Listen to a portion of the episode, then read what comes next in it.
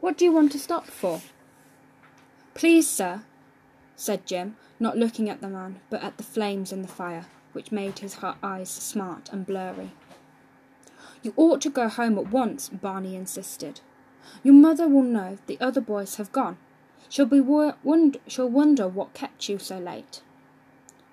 I ain't got no mother. Your father then? I ain't got no father. Barney was getting impatient. Jim could see that. It was almost as if he didn't believe him. Where are your friends then? Where'd you live? I ain't got no friends. Don't live nowhere.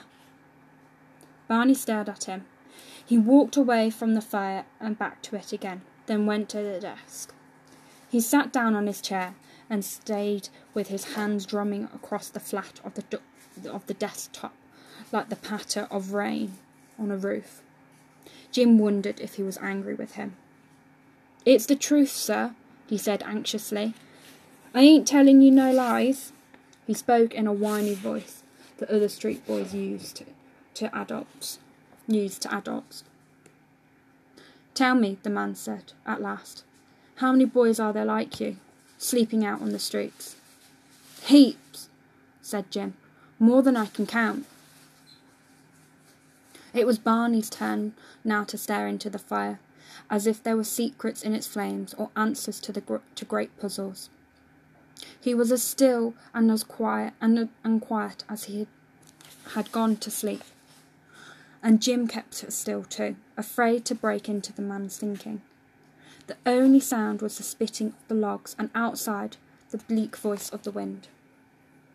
Now, the man said very slowly, like someone creeping upon a bird in case they frightened it away.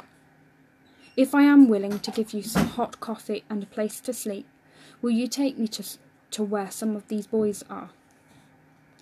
The Jim, looked sideways at him. You wouldn't tell the police? No, said Barney. I won't tell the, I wouldn't tell the police. All right, said Jim. I'll take you. It was some time later that they arrived at the at the high hall at the high wall of the market. Jim stopped afraid again. What if Barney told the police about them and sent all the boys to the workhouse? But if he didn't show Barney, he wouldn't get a hot meal and the shelter to sleep in. He didn't know what to do. Barney seemed to understand, and just and stood waiting and watching while Jim glanced from side to side, afraid to be seen by anybody in the man's company. He had almost made up his mind to run away and leave him standing there, when the man said, What's your name? Jim, sir. Out it came, and it sounded such a special thing.